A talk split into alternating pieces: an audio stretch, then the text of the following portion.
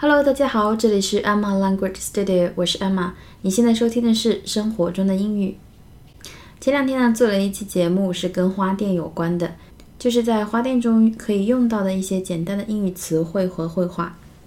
因为快到情人节了嘛，我觉得比较实用，所以做了那期节目。本来呢是说想要就情人节的礼物做一些小小的推荐，可是发现网上有非常多特别好的帖子。比我打算说的要好的非常多，所以大家不妨去看一下那些帖子。那么我今天呢，就想讲一下结婚以后的夫妻以及已经共同生活在一起的情侣对情人节可以怎么样过呢？就我个人经历稍微做一些小小的建议吧。在刚谈恋爱的时候呢，就是对仪式感这个东西的追求还是要偏多一点的，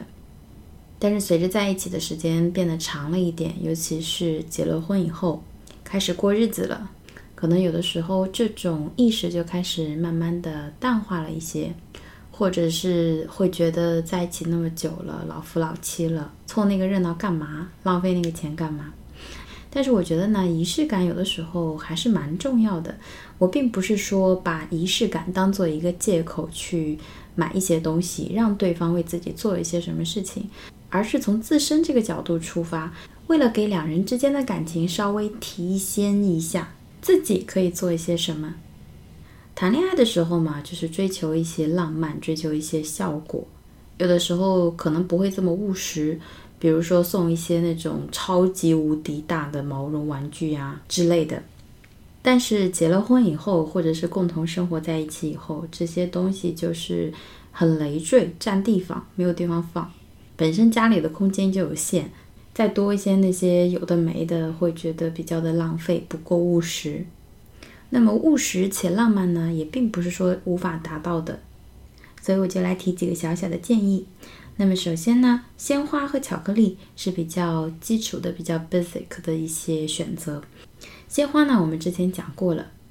一定要提前订，因为你如果当天去买的话，基本上就会卖的差不多了，剩下的花束呢，包的也肯定不会让你满意的，价格也非常的辣手。提前预定鲜花，不一定非要是玫瑰啦，现在网上有非常多的花束都做得非常的漂亮，也有很多进口的花，当然并不是说进口的花就会比较好啦，是个人的情况而定，因为有一些进口的花的价格还真的是挺可怕的，因为它的运输成本比较高，然后货损也会就是比其他的商品来的严重，所以价格一叠加呢就上去了。那么关于鲜花、干花、永生花，我觉得应该不会有人送干花吧。关于永生花的话呢，就是它可以代表永远保鲜的爱情还是怎样，嗯，可以看对方喜不喜欢。像我的话，我就是更喜欢鲜花，因为我觉得从它含苞到它绽放最后衰败整个一个过程，因为会消逝，所以会觉得能感受到它的那个生命力，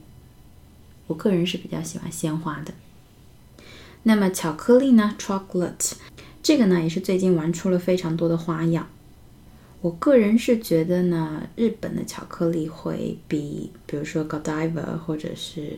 啊，费列罗那些会更贴心一点，更有巧思一点。网上关于这个的推荐非常的多，最近很火的不就是那个小王子系列嘛？虽然我个人对那个无感，但是日本的星球系列我是很喜欢的，味道也非常的不错，大家可以就是试试看。现在有很多的日本代购都在搞这个。然后关于巧克力的牌子呢，除了 Godiva 还有一些非常不错的品牌推荐。网红路易斯，就是他现在好像改名叫什么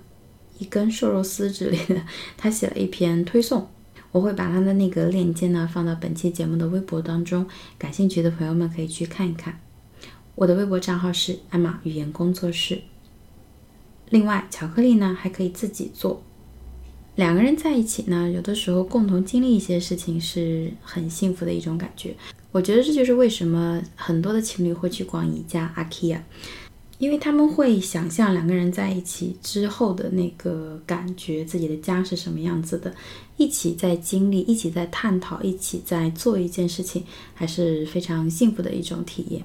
那么关于巧克力呢，做起来会稍微繁琐一点，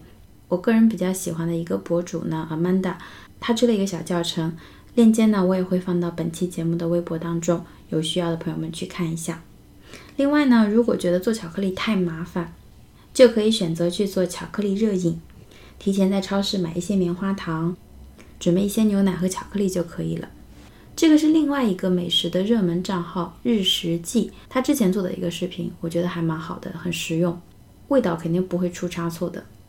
链接我同样会放到本期节目的微博中，我的微博账号是 Emma 语言工作室。总之啊，我之后要推荐的一些什么东西啊，链接就会放到这期节目的微博中。礼物方面呢，你可以看对方的喜好，就是留心一下他嗯，社交网络上关注的码住的一些礼物，比如说他如果喜欢香水的话，有非常不错的香瓶，女生的很多，大家可以自己搜。男生的话，我是看到了一篇不错的香瓶，我也会贴在微博中。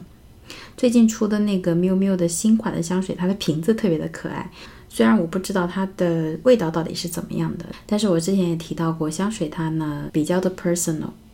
最好就是知道他喜欢什么味道，然后呢包装是一定要漂亮才可以，就是要对他的胃口才行。总之呢，一个观点就是投其所好。那么对于我们结过婚的人来说呢，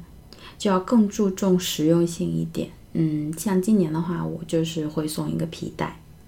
因为他之前的那个腰带坏掉了，是生活的必备品嘛，我就觉得还蛮合适的。感觉我已经不是一个英语节目的播客了。好，现在开始稍微讲一点英语啊。嗯、呃，除了这些礼物以外呢，嗯、呃，还有个东西忘讲了，就是包装。包装那个，你不管送什么，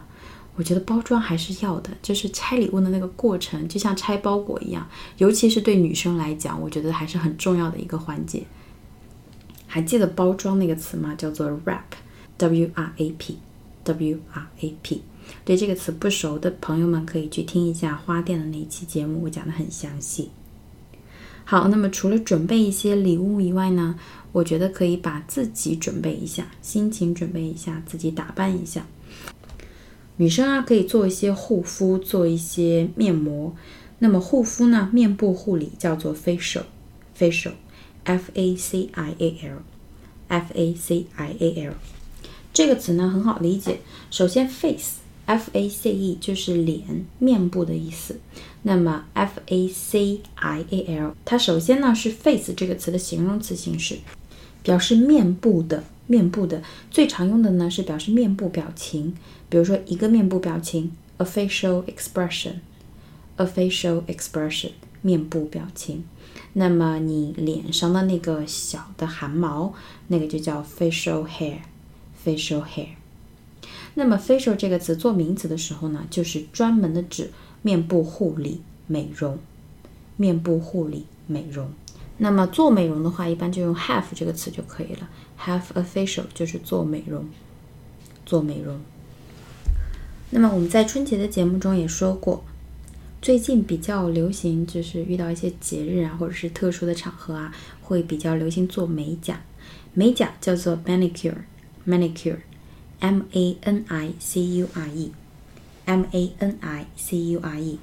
Manicure Manicure 指甲护理，修剪指甲。那么修指甲呢，也是用 have 这个词就可以了， Have a manicure Have a manicure 这个呢是指手部的护理，手部指甲的、呃、处理之类的。那么脚部，脚上的指甲护理呢，有一个专门的词叫做 pedicure Pedicure P E D I C U R E P E D I C U R E Pedicure Manicure M A N I C U R E 是指手部的美甲， Pedicure P E D I C U R E 是指脚部的护理，脚部指甲的护理。另外呢，不管男生女生呢，都可以理一理自己的头发，剪一剪头发之类的，干净清爽一点。女生呢还可以化妆，化妆叫做 makeup makeup M A K E U P。 那么如果说脸上带一点妆，用的词叫做 put on put 就是放 put on 放上，放上一些 makeup put on some makeup 就是画一些妆，画一些妆。男生呢可以剃剃胡须，那个词呢叫做 shaving shaving shave S H A V E S H A V E shave。 它呢就是指剃须剃发，剃须剃发。比如说剃光的那个头 ，a shaved head。A shaved head 就是被剃了的、被剃发了的头。A shaved head, shave, S H A V E， 剃须这件事情叫做 shaving， 把 e 去掉加上 ing, shaving。剃须刀呢是有一段时间比较流行的一个就是礼品。那么除了剃须刀以外，比较实用的还有剃须用的泡沫 ，shaving foam, shaving foam。Foam, F O A M， 这个意思就是泡沫的意思。你如果用的洗面奶是那种泡沫型的洗面奶，上面就可以找到这个词 shaving foam, foam, F O A M。 另外呢，现在比较流行的叫做须后水，就是剃须以后用的，叫做 after shave, after shave， 这是一个词，是个名词 A F T E R S H A V E， 一个词 after shave 指的是须后水。今年的情人节呢，就是错开了春节，比较难得，因为以前的情人节都是嵌在春节里面。但是呢，它是一个工作日，所以在一天的工作之后呢，如果不想出去凑热闹，就可以在家里准备一些菜，做做平时不太做的菜，比如说牛排啊之类的。菜谱也很多，大家可以网上搜搜看。吃完饭以后呢，可以做一杯热可可，一起看看电影啊，或者是综艺啊之类的。下周呢，我会推荐一些比较适合在情人节看的电影，感兴趣的朋友们可以关注一下。其他的呢就没有什么了，本来以为可以说的还蛮多的，但是有些东西列出来就被自己一一的否定掉了。那么我们今天节目就先到这里吧，感谢大家听我絮絮叨叨这么久。那么我们下期节目再见啦，拜拜。